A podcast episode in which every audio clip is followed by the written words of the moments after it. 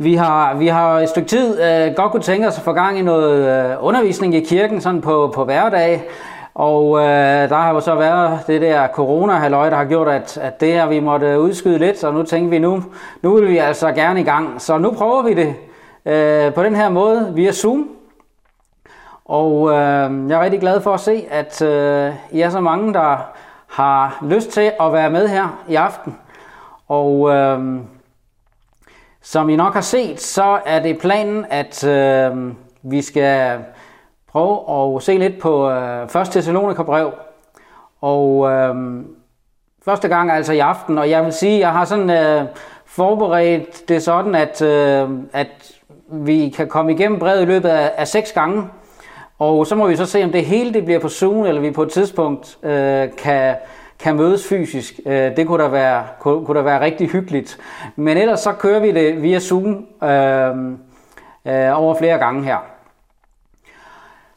Så vil jeg også sige, at jeg har øh, valgt at gribe det an på den måde, at øh, jeg deler min skærm, der deler jeg øh, en PowerPoint, og så bliver det sådan, at øh, det bliver sådan meget, øh, det bliver sådan meget øh, tekstnært, det bliver tekstgennemgang, vi tager simpelthen teksten op i små bidder, og så, øh, så gennemgår jeg det.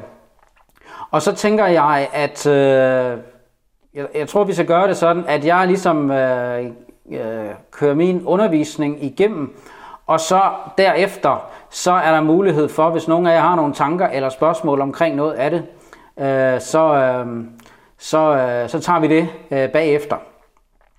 Så det er, det er den plan, som øh, jeg har for det. Og øh, jeg synes, vi skal begynde med at, øh, at bede en bøn sammen. Kære far i himlen, tak fordi, at du har givet os dit ord. Og tak, at dit ord det virker. Tak, at det er levende. Tak, at det øh, er et redskab, du bruger til at gøre noget godt i vores liv.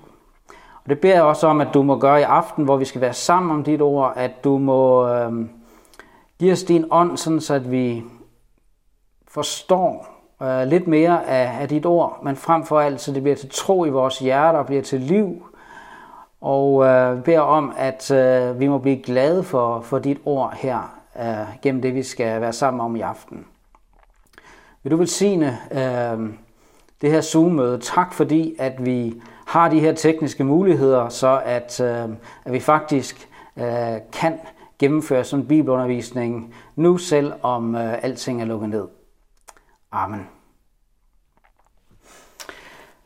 Så vil jeg lige prøve at se, om jeg kan finde ud af det her med at dele øh, min skærm.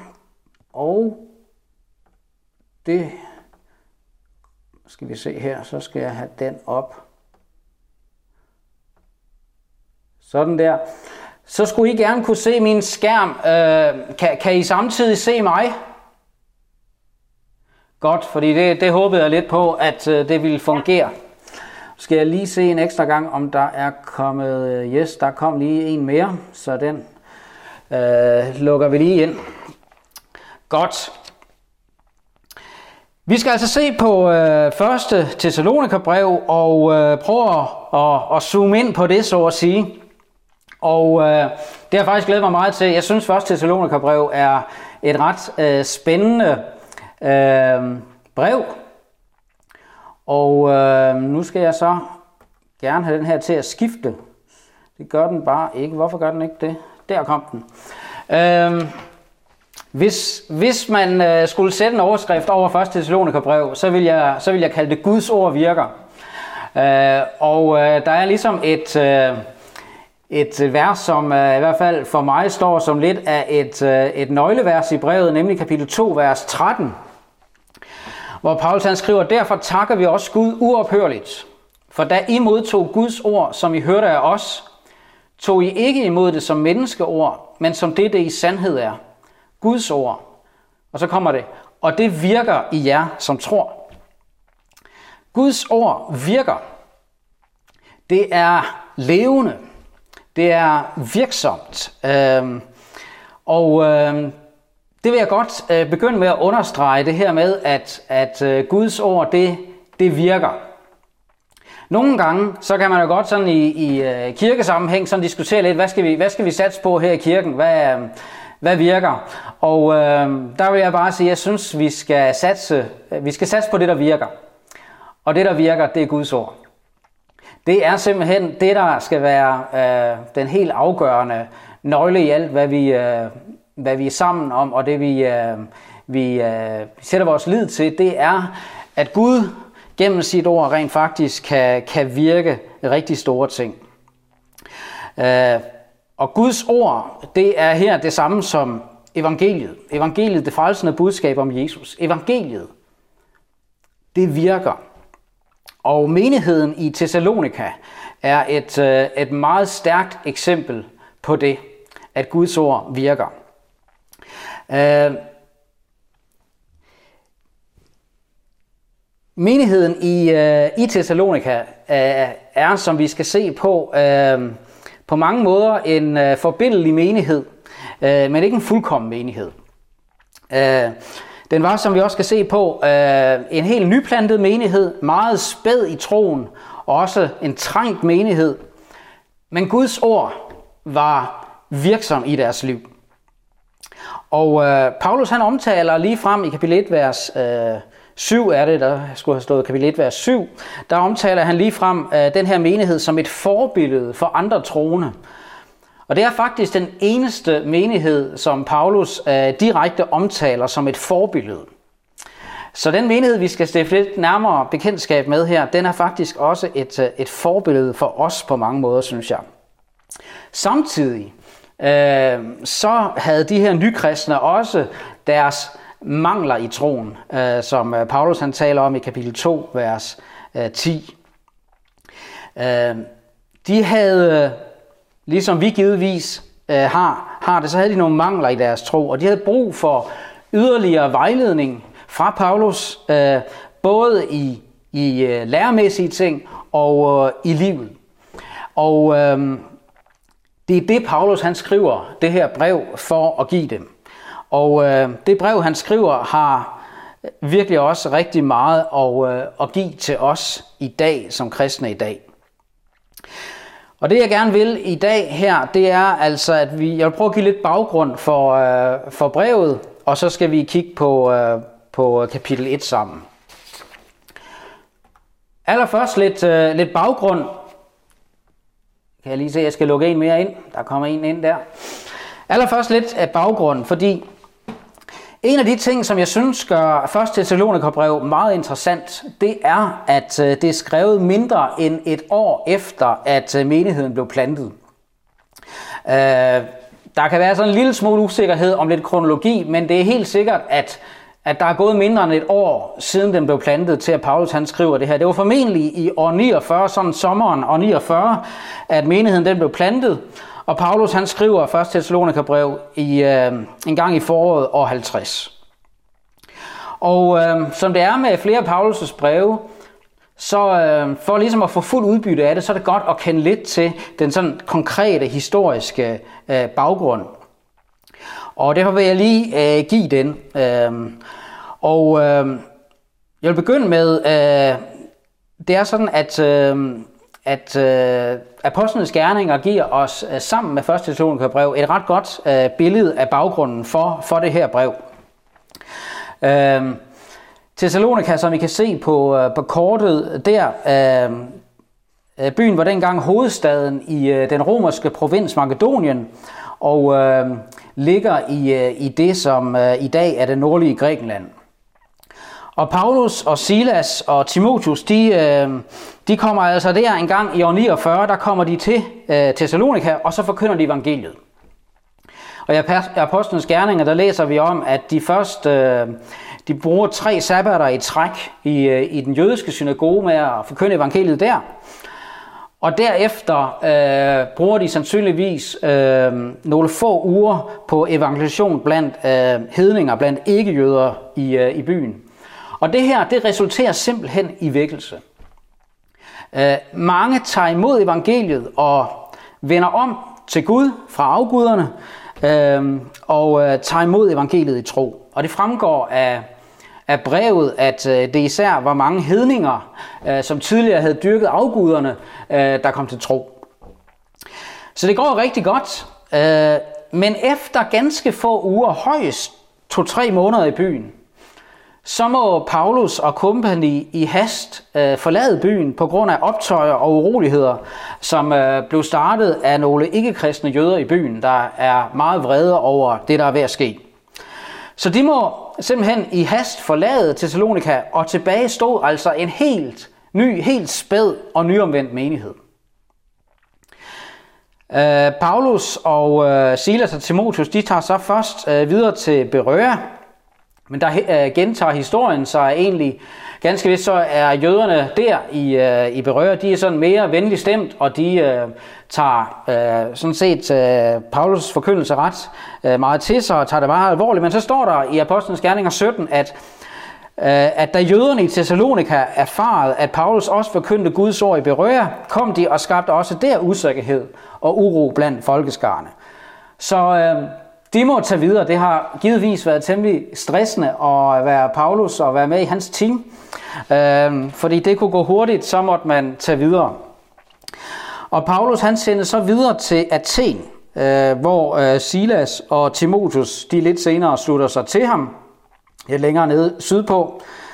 Og øh, fra Athen, der sender Paulus så lidt senere Timotheus tilbage til menigheden i Thessalonika, for ligesom at, og se til dem, og hvordan de har det, og om de står fast i troen. Øh, I 1. Thessalonikerbrev kapitel 3, øh, vers 1-2, der skriver Paulus det sådan her.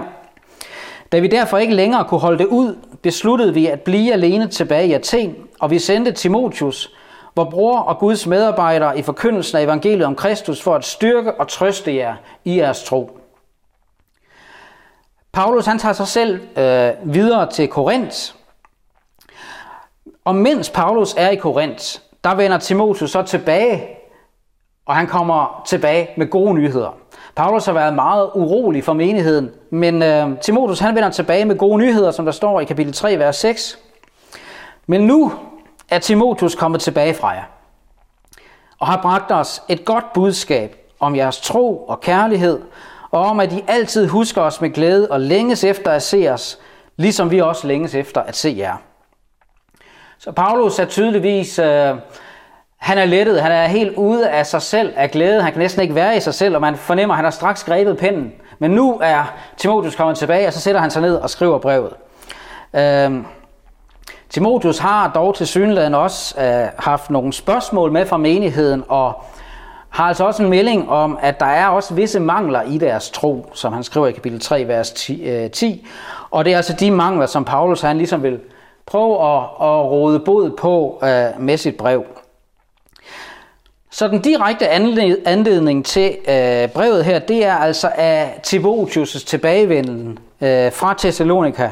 Øh, det er anledningen til, at Paulus han skriver det her brev. Og på det tidspunkt, der er menigheden altså helt spæd i troen. Mindre end et år. Det er helt nyomvendte kristne, vi taler om her. Og øh, i kapitel 2, vers 17, der, der beskriver øh, Paulus den her adskillelse fra de her øh, nykristne, som han altså har, har oplevet kom til tro gennem sin forkyndelse. Der beskriver han det simpelthen som at være blevet bortrevet fra sine børn. Det kommer vi til at se lidt mere på næste gang. Så det har været en meget smertelig adskillelse og en stor lettelse at høre, at øh, alting øh, ikke er faldet fra hinanden, men at Guds ord fortsat virker i de her nykristne. Det var lidt om, øh, om øh, indledningen her. Så vil vi prøve at kigge nærmere på, øh, på selve brevet. Og vi skal altså kigge på, øh, på kapitel 1 i dag. Øh, Paulus begynder, som, øh, som det var almindeligt, øh, med at øh, præsentere øh, sig selv. Øh, vi får her både afsender, modtager og så en hilsen. Afsenderen, det er, som der står, fra Paulus og Silvanus, det er den samme som Silas og Timotheus. Det er altså det missionærteam, kan man sige, som havde grundlagt menigheden. Øhm, der er ingen tvivl om, at Paulus han er brevets forfatter, brevets egentlige forfatter. Det er tydeligt flere steder i brevet, hvor han direkte skriver, jeg Paulus osv. Men hans medhjælpere, øh, Silas og Timotheus, de nævnes altså på lige fod her som medafsendere. Og øh, det siger noget om, hvilket jeg synes er lærerigt, at Paulus er en leder, der gerne, kan man sige, deler rampelyset med sine medarbejdere. Han har ikke behov for at, at, at stjæle hele rampelyset selv. Modtagerne, det er, som han skriver, øh, til Thessalonikernes menighed i Gud Fader og Herren Jesus Kristus. Det er en lidt speciel formulering. Man kunne godt forvente, at øh, der havde stået til Guds menighed i Thessalonika. Men han skriver til Thessalonikernes menighed i Gud. Det andet, det vil også være rigtigt. Men ja, Paulus formulering her understreger, synes jeg, meget stærkt det fællesskab og den åndelige enhed med Gud selv, vi har som kristne. På engelsk der kalder man det the mystical union, den, den mystiske forening med Gud, som vi har.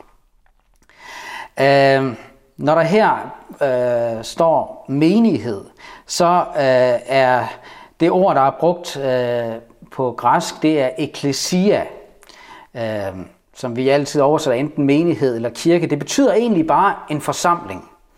Øh, og det, det var ikke, altså i dag er det jo sådan lidt fromt ord, når vi bruger ordet menighed, men det var det ikke dengang. Det var et helt almindeligt ord. Man brugte om alle mulige forsamlinger. Øh, religiøse forsamlinger og politiske forsamlinger og med mere.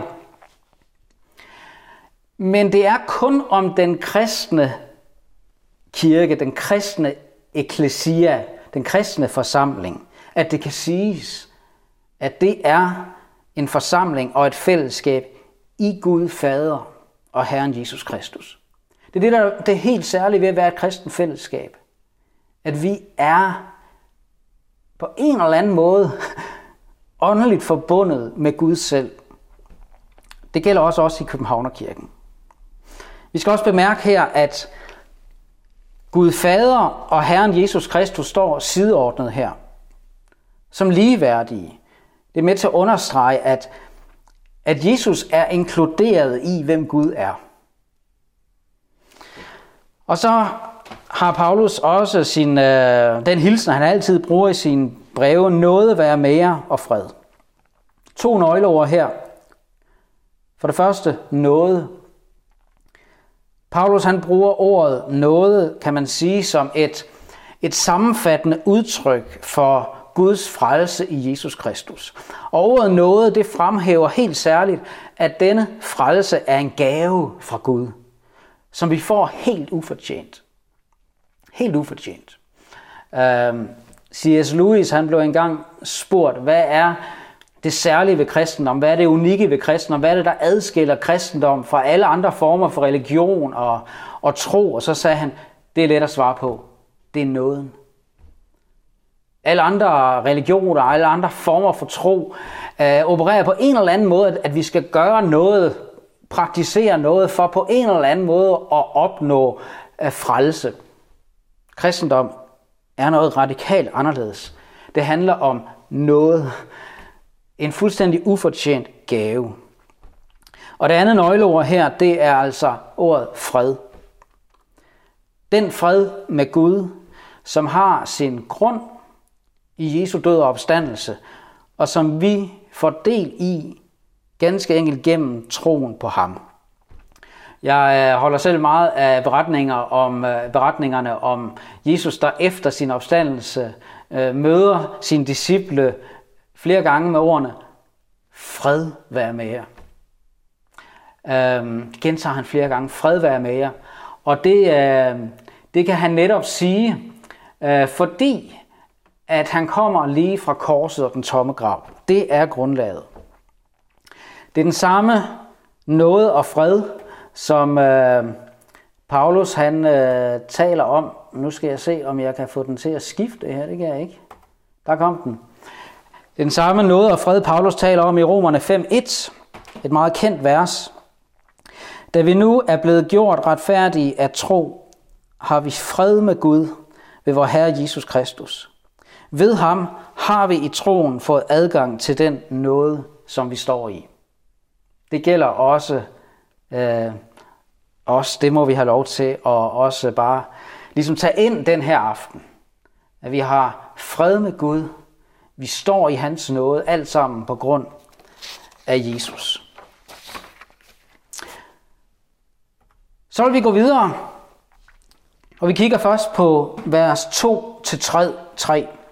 Her skriver Paulus, Vi takker altid Gud for jer alle, når vi nævner jer i vores bønder, og uophørligt over for vor Gud og Fader, mindes jeres gerninger i troen, jeres arbejde i kærligheden og jeres udholdenhed i håbet til vor Herre Jesus Kristus. Det første Paulus han vil, at menigheden skal vide, det er, at han og Silas og Timotheus altid takker Gud for dem alle, når de beder for dem. Og jeg er glad for ordet alle her. Øh, alle er inkluderet, hele menigheden. Øh, det er ikke sådan, at Paulus og company kun takker Gud for nogen af dem. Han takker Gud for dem alle.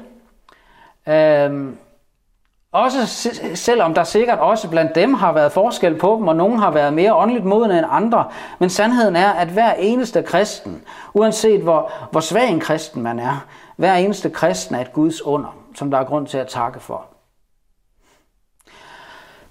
Så møder vi i, øh, i det her vers øh, treklangen tro, håb og kærlighed. Øh, en treklang, som bruges meget ofte i Nytestamente, og bruges nærmest som en, en, en sammenfatning øh, af det kristne liv.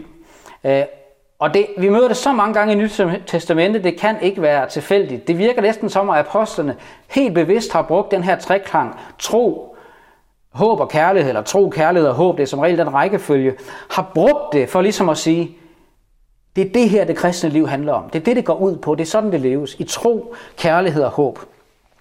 Hele det kristne liv kan simpelthen sammenfattes i de tre ord. Tro, håb og kærlighed. Uh, uh, Calvin, han, uh, han har simpelthen kaldt det, den her treklang for en kortfattet definition på ægte kristendom. Og uh, de tre ord, de, uh, de uh, omfatter uh, virkelig alt i det kristne liv. Der er en, der har sagt det sådan, at troen hviler på fortiden – for troen den hviler på det, Jesus gjorde i sin død opstandelse. Kærligheden virker i nutiden. Her nu. Og håbet det er rettet mod fremtiden, når Jesus han kommer igen. Og blot et enkelt eksempel mere på, hvor vi møder den her øh, treklang. Øh, det er taget fra øh, Kolossenserbrevet, kapitel 1, vers 3-6. Der skriver Paulus, vi takker altid Gud, vor Herre Jesu Kristi Far, når vi beder for jer. For vi har hørt om jeres tro på Kristus Jesus, og om jeres kærlighed til alle de hellige, udsprunget af det håb, som venter jer i himlene. Og så skriver han, det har I hørt om i sandhedens ord, evangeliet, som nu er hos jer, sådan som det i hele verden bærer frugt og vokser, ligesom også hos jer, fra den dag I hørte det og lærte Guds nåde at kende i sandhed. Der har vi det igen, sandhedens ord, evangeliet, og evangeliet det virker. Det virker, det, det bærer frugt, det vokser. Og det er vigtigt at lægge mærke til, at øh, Paulus han takker Gud, fordi han havde set den her treklang virksom i funktion, i aktion i deres liv. Det er ikke bare tomme, døde ord. Øhm, Troen er virksom, den kommer til udtryk i gerninger. I sig selv er troen usynlig, men dens gerninger er synlige. Kærligheden er heller ikke bare en, en, en følelse, den er virksom, den kommer til udtryk i, i arbejde. Den er ikke bare en følelse, den er handling, kærligheden arbejder. Og håbet virker, kommer til udtryk i udholdenhed. Håbet udholder modstand og udholder trængsler, som vi også skal se, at øh, menigheden i Thessalonika øh, blev udsat for. Ja, men prøv at, øh, at huske de, den her treklang, tre, tro, håb og kærlighed. Brug dem også som en hjælp til egentlig i dit eget liv og, og, og ligesom sammenfatte, hvad det siger at være en kristen. Det er at leve i, i troen på Jesus kærligheden til andre, og i håbet rettet frem mod, at han kommer igen. Mm. Så går vi videre til vers 4-5, som jeg har kaldt evangeliets kraftfulde komme til Thessalonika. Uh, her skriver uh, Paulus allerførst, Brødre, I som er elsket af Gud, vi ved, at I er udvalgt. Altså udvalgt af Gud. Øhm, ikke så lang tid efter, at Paulus skriver først Thessalonikerbrev, der skriver han endnu et brev til Thessalonikerne, som altså vi kalder anden Thessalonikerbrev, og der, det er sjovt, der skriver han noget meget tilsvarende. Der skriver han sådan her. Vi bør altid takke Gud for jer brødre, som er elskede af Herren. Fordi Gud udvalgte jer som en første grøde til frelse, ved åndens helligelse og ved tro på sandheden. Det er meget vigtigt det her. Som kristne, der må vi have lov til at se på os selv som elskede og som udvalgte. I, uh, i Kolossenserbrevet kapitel 3, vers 12, der, der, der, der taler Paulus til menigheden der og kalder dem, Guds, I er Guds udvalgte, hellige og elskede. Sådan må vi også have lov til at se på os selv. Guds udvalgte, hellige og elskede.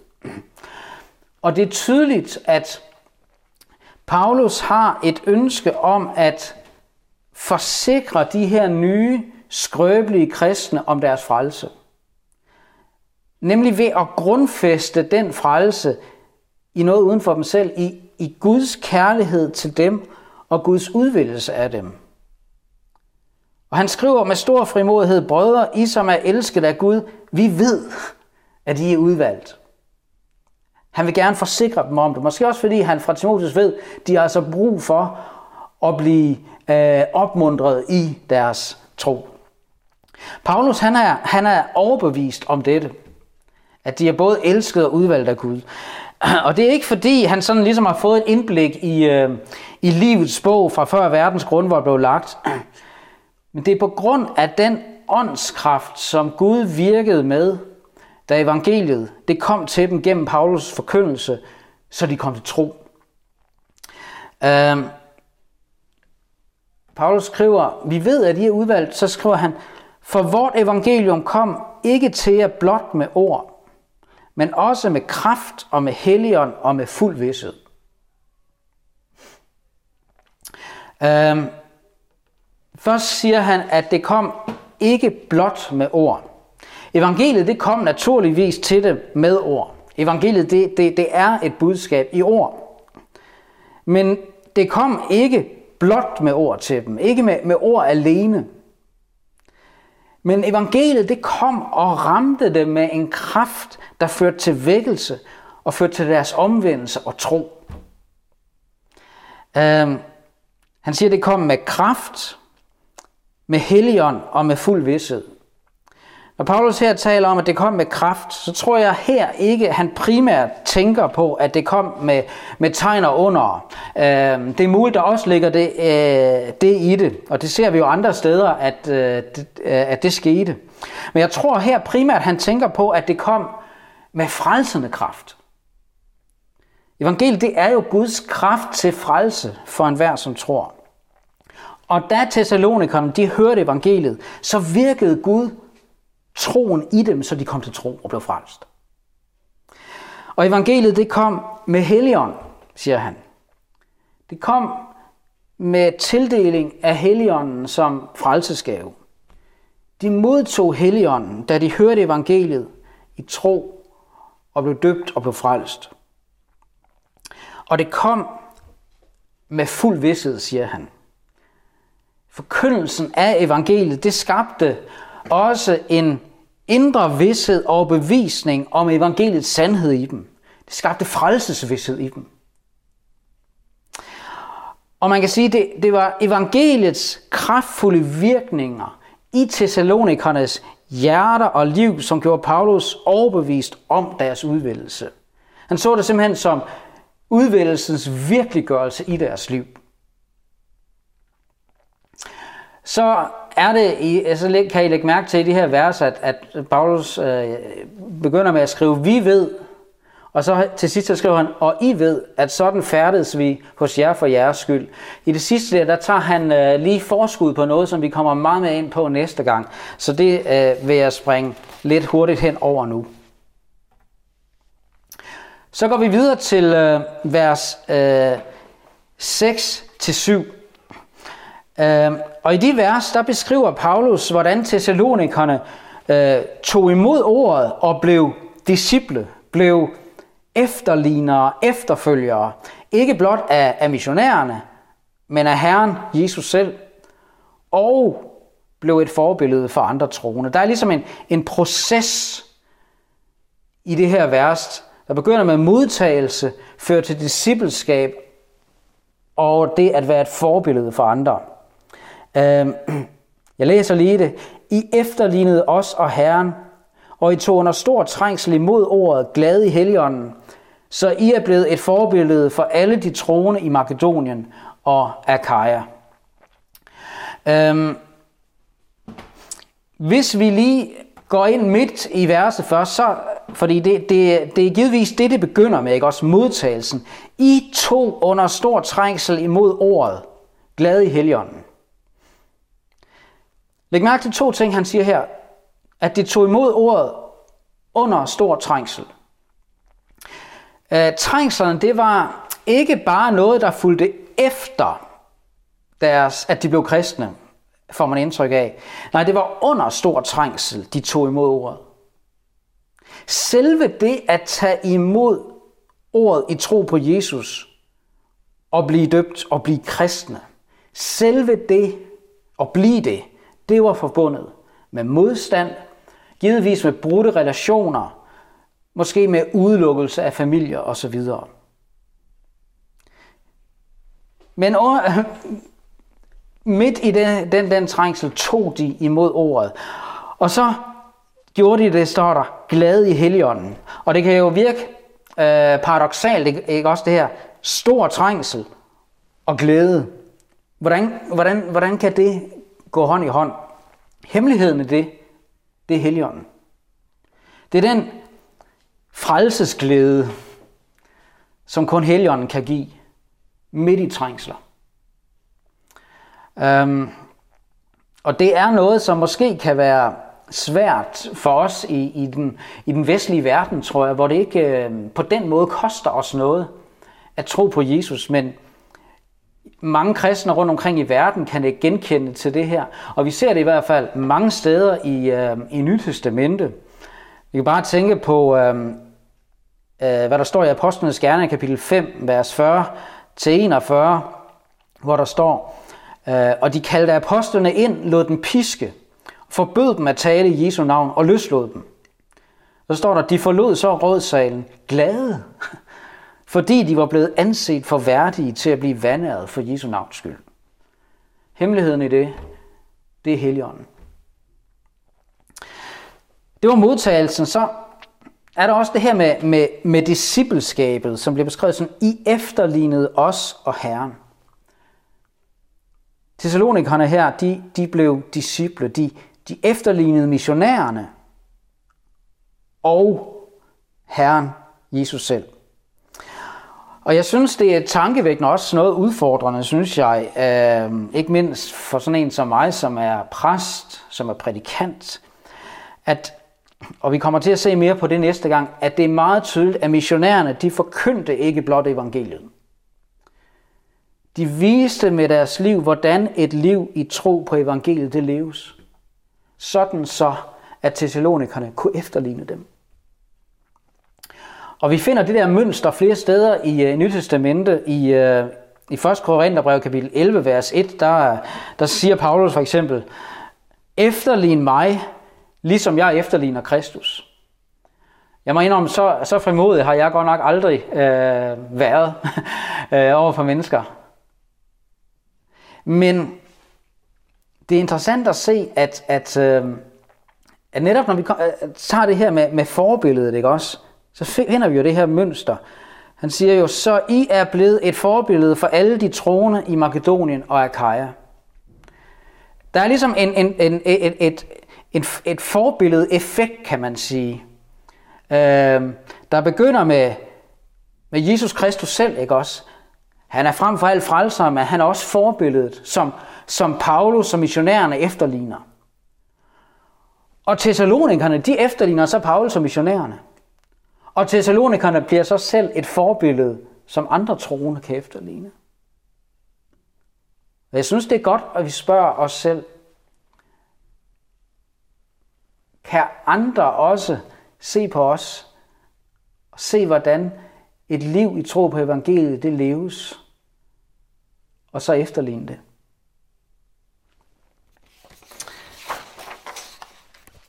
Så går vi videre til øh, vers 8. Der skriver Paulus, fra jer har Herrens ord givet genlyd.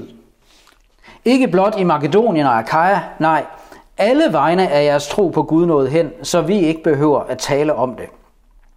Det kan godt være, at Paulus overdriver, øh, overdriver en lille smule, når han skriver, så vi ikke behøver at tale om det. Men, men der er alligevel øh, noget her. Og der, der ligger sandsynligvis to ting i det her. For det første er det i hvert fald helt klart, at, at øh, rygtet om Thessalonikernes omvendelse og tro har, har bredt sig overalt, hvor, hvor, hvor Paulus er nået frem. Rygtet er simpelthen løbet foran om det, der er sket i Thessalonika. Det er i hvert fald det ene, der ligger i det, men jeg tror også, det handler om mere end et rygte. For det andet så er der i hvert fald mange fortolkere, der forstår det sådan her, at Thessalonikerne også selv har været aktive i mission og været med til at forkynde og udbrede evangeliet alle vegne. At der også ligger det i det. Altså at det ikke blot er rygtet om deres tro, der er noget vidt omkring, men som Paulus skriver, fra jer har Herrens ord givet genlyd alle vegne. Og der er mange, der forstår det netop som et udtryk for, at de selv aktivt har øh, forkyndt ordet og bragt det videre. Øhm, jeg vil nævne øh, to øh, fortolkere øh, her. Den ene, det er en, der hedder G.L. Green. Han skriver, Proklamationen fra Thessalonika gav genlyd og gik ud med høj styrke over et stort område. 1. Thessalonika 1.8 vidner om en storslået indsats fra de troende i Thessalonika for at bære evangeliet videre til alle egne.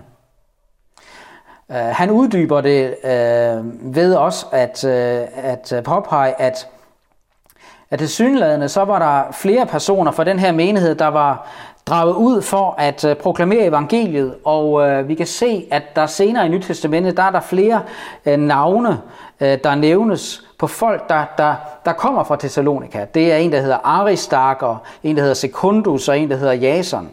Og han skriver, disse og muligvis andre medlemmer af menigheden tog ansvar for at bringe evangeliet til alle de omkringliggende regioner.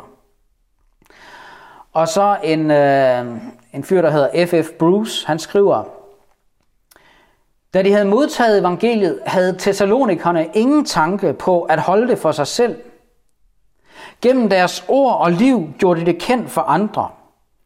Fra begyndelsen var de virksomme som en missional menighed.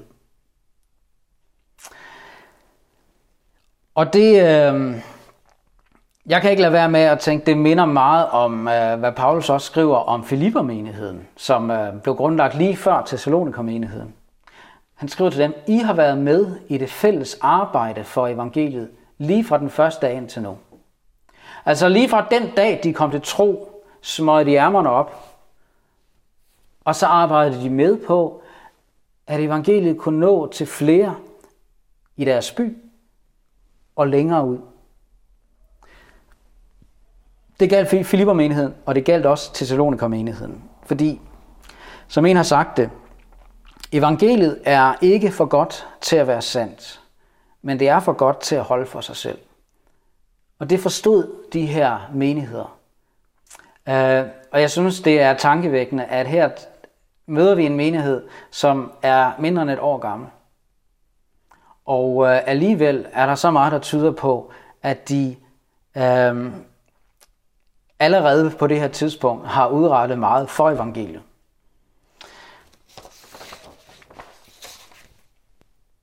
Så når vi til den sidste del af, af kapitlet her, vers 9-10, hvor Paulus så beskriver, hvad folk øh, fortæller om menigheden. Øh, folk fortæller selv om, hvilken modtagelse vi fik hos jer. Og så skriver han videre, og om hvordan I vendte om til Gud fra afguderne. Folk fortæller altså simpelthen, taler om den her omvendelse til Gud fra afguderne. Øh, de fleste i menigheden, er der meget, der tyder på, øh, har været hedninger, altså ikke jøder, som og givetvis gennem generationer har, har dyrket afguderne. Øhm, men de omvendte sig. Og jeg synes faktisk, det er værd at bemærke ligesom den, den, den modsatte rækkefølge. Paulus, han, han, han, øh, han beskriver det ikke også. De, de vendte om til Gud fra afguderne. Øh, han siger ikke fra afguderne til Gud, men han siger til Gud fra afguderne. Det er nærmest som om, at, at, at vi får et billede af, at den levende og sande Gud trak dem til sig som en magnet, så de vendte afguderne ryggen. Eller som en har, har sagt det, evangeliets sandhed afslørede afgudstyrkelsens bedrag. Og så tror jeg jo, at det kan være let for os at tænke, om afguder, det var jo noget dengang, men jeg tror det er godt nogle gange, at vi overvejer, hvilke afguder har vi i den vestlige verden i dag, som vi må omvende os fra for at tjene den levende og sande Gud? Hvad forguder vi i dag? Hvad forguder vi måske mere end den levende og sande Gud i vores liv? Dybest set så er det jo sådan, at alt hvad man sætter højere i livet end Gud, det er blevet en afgud for en. Og det kan være penge, det kan være materielle ting, det kan være nydelser, det kan være sex, det kan være status, det kan være anerkendelse fra andre mennesker. Alt hvad vi så at sige sætter ind i centrum af vores liv og bygger vores liv på, i stedet for Gud selv, det er afguder. Og det er jo grundlæggende et spørgsmål om at dyrke skaberen eller det skabte. Så beskriver øh, Paulus her omvendelsens formål med det her for at for at tjene den levende og sande Gud, og fra himlene at vente hans søn. Omvendelsens formål bliver altså beskrevet med de her to udsagnsord, at, at tjene og at vente. Og der er det jo tydeligt, at der er ikke tale om sådan en, en, en passiv venten, altså som hvis man venter på bussen eller noget. Der taler om en, kan man sige, en aktiv venten i tjeneste for Gud, hvor man bruger øh, sit liv her på at, at tjene Gud, men i en stadig venten og ivrig forventning til den dag, hvor Jesus han, han skal komme igen. For det er, jo, det, er jo, det er jo det, det er ham, vores håb, det er rettet imod. Øhm, og jeg tror, at Paulus her også ligesom giver os lidt indblik i, hvad forkyndte han? Jo, han forkyndte altså et kald til omvendelse fra afguderne, og et kald til at leve et nyt liv i tjeneste for den levende og sande Gud, og i forventningen om den dag, hvor håbet det skal opfyldes, og Jesus han kommer igen for at gøre alting godt og nyt. Og så lad os slutte med at se på øh, det, øh, det øh, Paulus her skriver om Jesus. Han, han, han siger tre ting om Jesus. For det første, han er Guds søn. Han er Guds søn fra evighed som Gud sendte til verden, ikke også for at frelse verden. Han sendte ikke sin søn til verden for at dømme verden, men for at verden skal frelses ved ham. Han er Guds søn. For det andet, han er den Gud oprejste fra de døde, som, som Paulus skriver, ham som han oprejste fra de døde. Opstandelsen, Jesu opstandelse, det er jo intet mindre end den historiske begivenhed, som den kristne tro og hele det kristne håb, det bygger på. Jesus er den, som Gud oprejste fra de døde, og derfor har vi et håb. Derfor holder den kristne tro, fordi han opstod fra de døde. Hvis ikke det er sandt, jamen så øh, falder hele den kristne tro øh, til jorden. Men nu er Kristus opstået, som Paulus skriver i 1. Korintherbrev, og øh, han er selv vidne på det. Han ved det er sandt. Og så for det tredje, øh, så er Jesus, som Paulus skriver, den, der frier os fra den kommende vrede. Og igen så tror jeg, at øh, der i det her øh, får vi også et indblik i, hvad øh, der var øh, en central del af det, Paulus han forkyndte, når han kom til en by som Thessalonika og forkyndte evangeliet. Jesus han er altså den, der frier os fra den kommende vrede. Med andre ord, han er frelseren fra Guds vrede på dommens dag. Selve navnet Jesus betyder jo Herren frelser. Men det er vigtigt nogle gange at lige at tænke over, hvad frelser han fra? Jo, siger Paulus, frelsen er en udfrielse, en befrielse fra den kommende vrede. Altså Guds vrede, som skal komme over verden på dommedag. Og Paulus havde tydeligvis forkyndt om den her kommende vrede for Thessalonikerne. Det var simpelthen en del af hans evangelieforkyndelse. Og frem for alt om Jesus som den, der frelser og udfrier os fra den kommende vrede. Og det spørgsmål, man så kan stille, det er jo, hvordan frelser og frier Jesus os fra den kommende vrede? Og svaret det er, det gør han ved sin død på korset for vores sønder. Det gør han gennem sin død på korset under Guds vrede i stedet for os. Um, som et sonoffer for vores sønder, det er det ord, Bibelen bruger om det. Et sonoffer, det er et, et offer, der, der både fjerner synden og Guds vrede en gang for altid. Man kan altså sige, at Jesus blev på korset ramt af Guds vrede før den kommende vrede. Sat på spidsen, langfredag var dommedag før dommedag.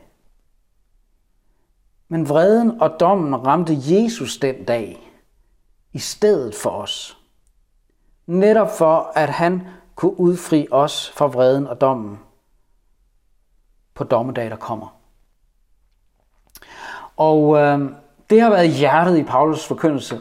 Det har været at, at forkynde Jesus Kristus som korsfæstet, som den, der ved sin død frelser og befrier os fra den vrede, der skal komme over verden øh, på dommens dag, når Jesus kommer igen. Og øh, jeg vil slutte med at, at øh, tage forskud på et vers, vi kommer til at, at vende tilbage til senere, øh, nemlig kapitel 5, vers 9-10, hvor Paulus forsikrer Thessalonikerne og os med de her ord. For Gud har ikke bestemt os til at rammes af hans vrede, men til at opnå frelsen ved vor Herre Jesus Kristus, som døde for os. Det ligger tydeligvis Paulus meget på sinde at forsikre Thessalonikerne om sandheden i det, og det ligger også mig på sinde at, at forsikre jer om det den her aften. Gud har ikke bestemt os til at ramme sig hans vrede men til at opnå frelse med vor Herre Jesus Kristus, som døde for os. Det var derfor, han sendte sin søn til verden. Ikke for at dømme verden, men for at verden skal frelses ved ham. Og den frelse, den modtager vi altså er ren og skær noget, ganske enkelt ved at modtage det i tro. Og så må jeg også spørge, har du taget imod ham i tro? For som der står i Apostlenes Gerninger, kapitel 4, vers 12, der er ikke frelse i nogen anden.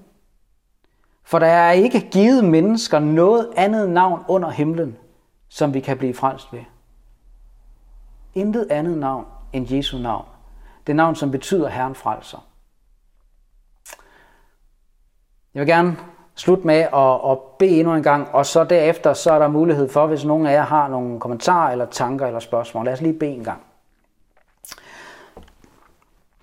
Og Jesus, jeg vil takke dig, fordi du er den, der udfrier os fra den kommende vrede. Tak, at du var villig til at, at øhm, tage vores sønder på dig på korset. At du var villig til at bære Guds vrede og dø i stedet for os. Tak, at du gjorde det netop for, at, øhm, at vi ikke skal rammes af Guds vrede på domsdag.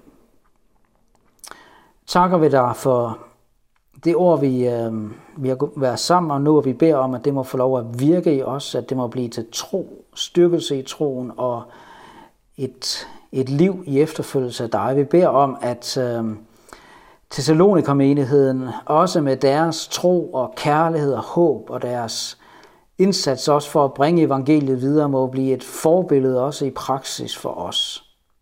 Hjælp du os til også i dag at, øh, at, øh, at tro evangeliet og leve for evangeliet og, og bringe det videre til andre. Amen.